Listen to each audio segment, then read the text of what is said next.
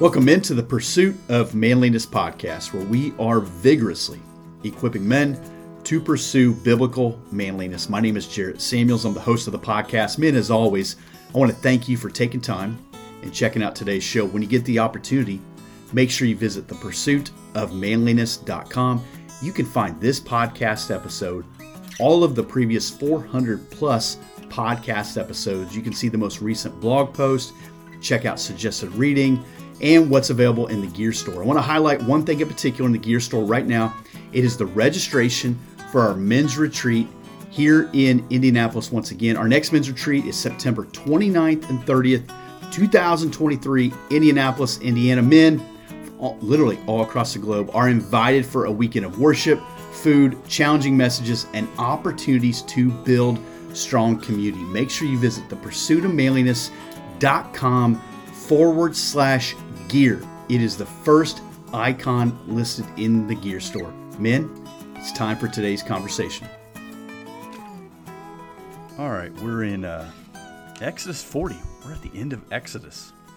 Now, in fairness, we've jumped some chapters and we'll continue to do that as we move through Leviticus, Numbers, and more than likely Deuteronomy as well. There's certain portions of Leviticus, Numbers, and Deuteronomy that we'll highlight, but until we get to Joshua, you know, we won't be doing chapter, chapter, chapter. I just, um, I don't see that as as within our wheelhouse right now, and I don't think, I don't think that's, um, I just don't think that's what we're going to do. So we're in uh, Exodus 40, which reminds me, that's the uh, that's the code.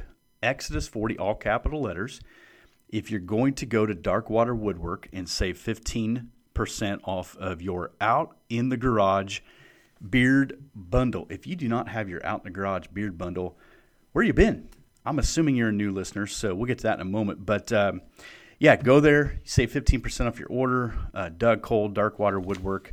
He, um, man, he's always got something new going on. He's do, help trying to help fight human trafficking. He makes wood. He, doesn't make wood. He makes things out of wood. It, just a lot, a lot of good stuff there. And as I said, if you're new, go to the pursuitofmanliness.com you're going to find all the out in the garage episodes. You can just dig all that and see where we've been going with this. So, Exodus 40, it's hard to believe. It's like the last day of school uh, when it comes to uh, the last chapter of the Bible, isn't it? And so, uh, what we get here, I'm just going to, I'm actually going to go to the very end of Exodus 40. It says, throughout all their journeys, whenever the cloud was taken up over the tabernacle, the people of Israel would set out. But if the cloud was not taken up, then they did not set out till the day that it was taken up. For the cloud of the Lord was on the tabernacle by day, and fire was in it by night, in the sight of all the house of Israel throughout all their journeys. Now, what I know from Scripture is all means all. So if Moses is right writing all, he said, I'm telling you, every time that thing lifted, we're gone. Every time it settled, we stayed. Could you imagine? You know, you, you know your eyes play trick on tricks on you. Like, did I lock the back door? Did I hang that up? Did I turn that off? You think that ever happened with the uh, the cloud? I don't think it did at all. I think God made this unbelievably obvious, right? I bet it was a sight to behold. So this once relatively distant cloud, right, far above them in the wilderness or on Mount Sinai, uh, was now the center of their encampment. Right above the dwelling place was their God who lived, if you will, inside the tabernacle. They could see this cloud all times. What's a little rainy today? Doesn't matter. Wind out of the east doesn't matter. Doesn't matter what's going on. We can see that cloud. But you know, as great as that cloud is, and it's pretty great when you really think about it. When you put it into, you know, putting your boots on the ground and imagining walking out of your tent and turning to the left or right or whatever direction you had to go and go, hmm, there it is. Like that's got to be just inspiring. Now we don't have a cloud. We'll, we'll, we'll get touch on that in a bit. But to have something like that that was just a constant reminder, I'm a believer in that, man. Put put things in your life that are constant reminders to you. Like when the very first men's retreat we did, when it was over, the decals that were on the doors. So if you've come to the retreat, we put some decals on the doors, and they're uh, indicative of the logo that we have that you've seen on social media and such. But the ones off the doors, when I took them down, I thought, I don't want to get rid of these things. I mean, they weren't crazy expensive or anything. I just, I don't know. I thought they're kind of cool, kind of. Ba- I'm looking at one right now. It's just kind of basic, black and white. But that that uh, that logo represented more than a retreat. It represented like the worship of grown men.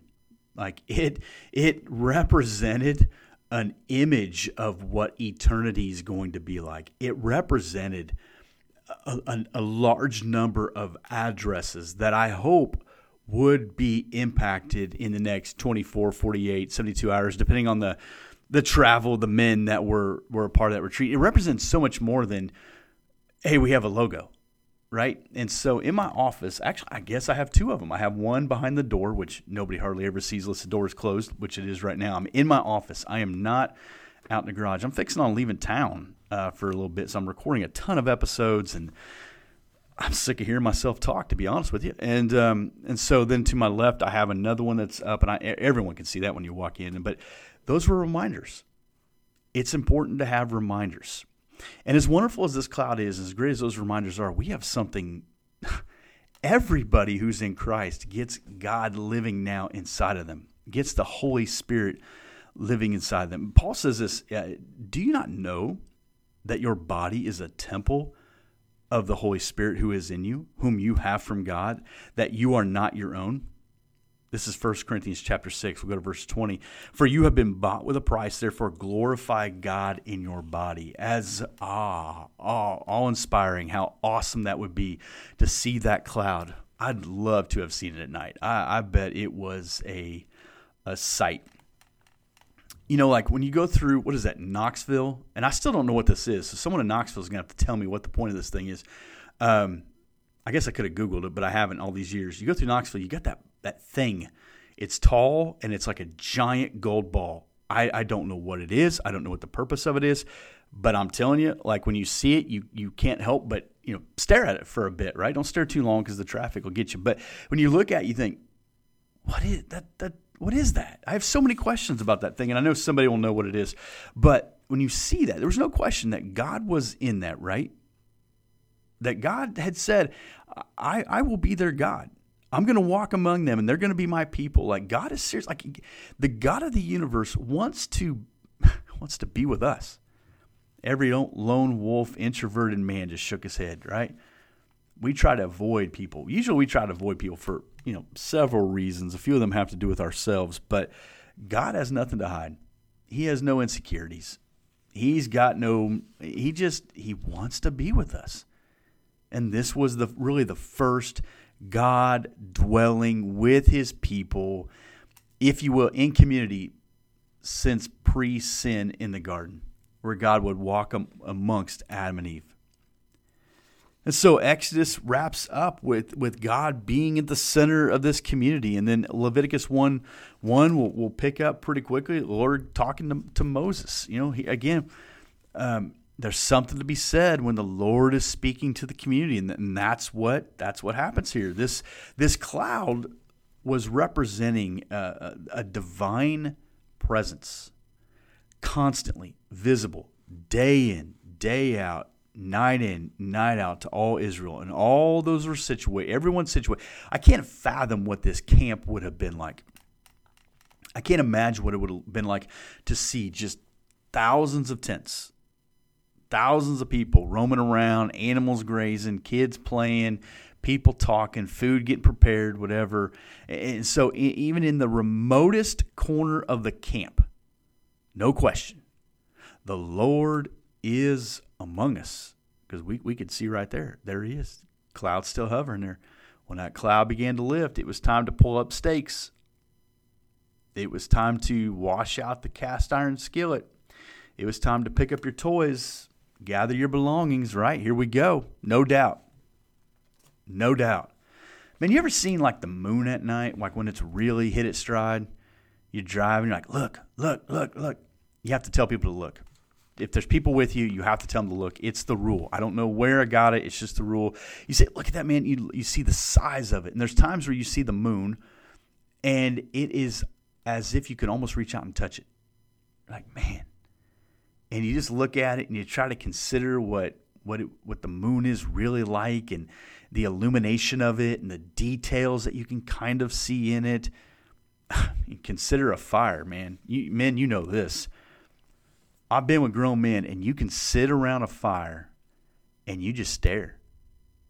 You just stare at that fire, right?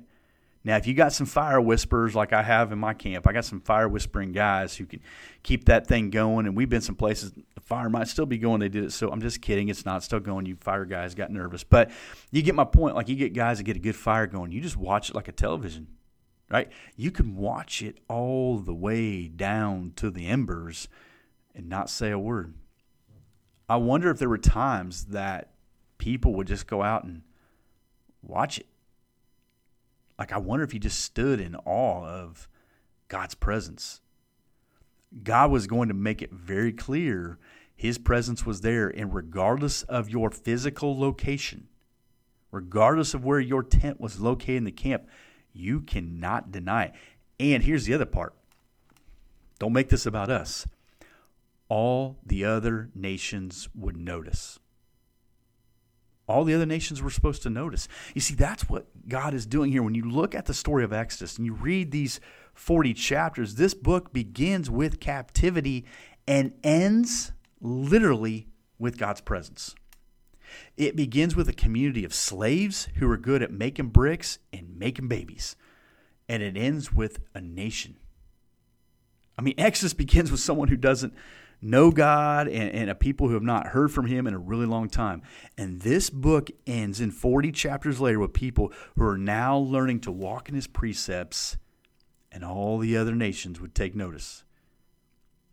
Exodus has incredible victories. You see the image of freedom from slavery. You, you see uh, people crossing the Red Sea when they were convinced their lives are going to be taken from them. You see the Ten Commandments twice. You see uh, where Moses, you know, breaks it. You know, uh, it, it, has great tragedies like you know the golden calf, or people blaming God and Moses, and those who tried to claim a little more manna, you know, just to put a little more in the storehouse than they were supposed to because they they lacked faith. This is a book of, of people learning to love God and real, realizing that God's glory would be on display whether they acknowledged it or not. You realize that today. God's glory is still on display whether you acknowledge it or not. You say, I'm having a bad day. I'm just going to stay inside. I'm going to pout. I'm going to live in video game land. I'm going to lay on the couch and watch something on Amazon Prime or Hulu or whatever. Oh man, just just turn that turn that junk off. Get outside. Knock it off. Get cancel the pity party. Go outside Watch the wind blow. Listen to the grass grow. Watch the birds. Like just get get beyond yourself. Get beyond God's glory is on display. Get off the couch. No question throughout this book, God is in full control. And it's almost like he enjoys showing you that he's in full control. When his glory is on display, it's undisputed. Pharaoh, that's cute. Pharaoh thought he was running the show, right? Uh, he got his magicians to come in. They do a couple tricks and whatever. But uh, then it was Pharaoh's magicians that said, This is nothing else but the finger of God. You got Moses meeting with uh, God in his face shining so much that people said, You got to cover that thing up. We got to put something over it. We, we, we can't even be around it. You got God just like when he when his glory was on display, when this cloud would show up, when things began to rumble, it would cause people to just tremble in fear and eventually start to worship. For Israel, the old way of living was gone. God was teaching them a radically new way to live and worship. And what Exodus does, it shows you and I a mirrored image of ourselves, how fickle we are. Oh, I love to tell you what you need to do and this, that, and the other. And the Holy Spirit says, you might want to get that squared away too you, you might want to get that squared away. You can be awfully fickle too. You can get funky. You can get down. You can start blaming other. You do. You can, Jarrett. You can do everything that you see the nation of Israel doing. That's right. That's right. How quick I am to blame. Got to end that. got to quit that. It's times that nation of Israel would say it's too hard. I'm just going to go back. I don't know where you're at with it's too hard to go back. See, when things get too hard for me, I don't necessarily want to go back. There's nothing in my life that I say I want to go back. Nothing. But what I tend to do is kind of shut it down. Say I'm going to disappear for a bit. I'm going to take a reprieve. I'm going to go off the grid. Anybody else do that? I'm going to just kind of go away. Well, nothing good happens when you do that. Nothing good will ever happen when you're looking over your shoulder at the past. Nothing good will ever happen when you try to close the door of your tent and dig a hole and pretend like you're not there. Nothing good happens. I believe in reset. I believe in getting away. I believe in going off the grid. I believe in all those things. But I'm telling you, over an extended period of time, absolutely nothing good happens. God is telling them, Israel, this is who you are now. This is this is this is who the nation of Israel is now. They're not slaves no more. That narrative is over. This is now what we do. That's over. This is what we do. Now, hear this.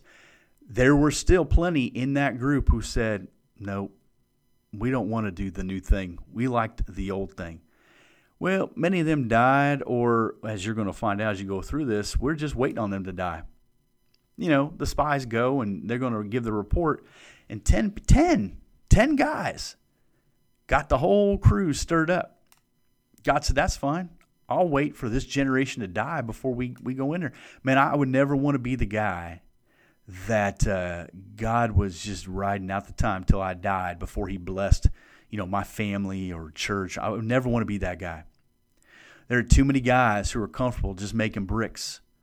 There's too many guys have given the option to say, nah, I think I'll just stay here. At least I already know this. Known misery, right? That's what you know. At least I know what I'm getting. At least I know where I can find the materials to make bricks, but I don't I don't know what's going to happen in setting up tents and wandering across the desert floor and all that stuff. It just seems like too much work. I got to tell you.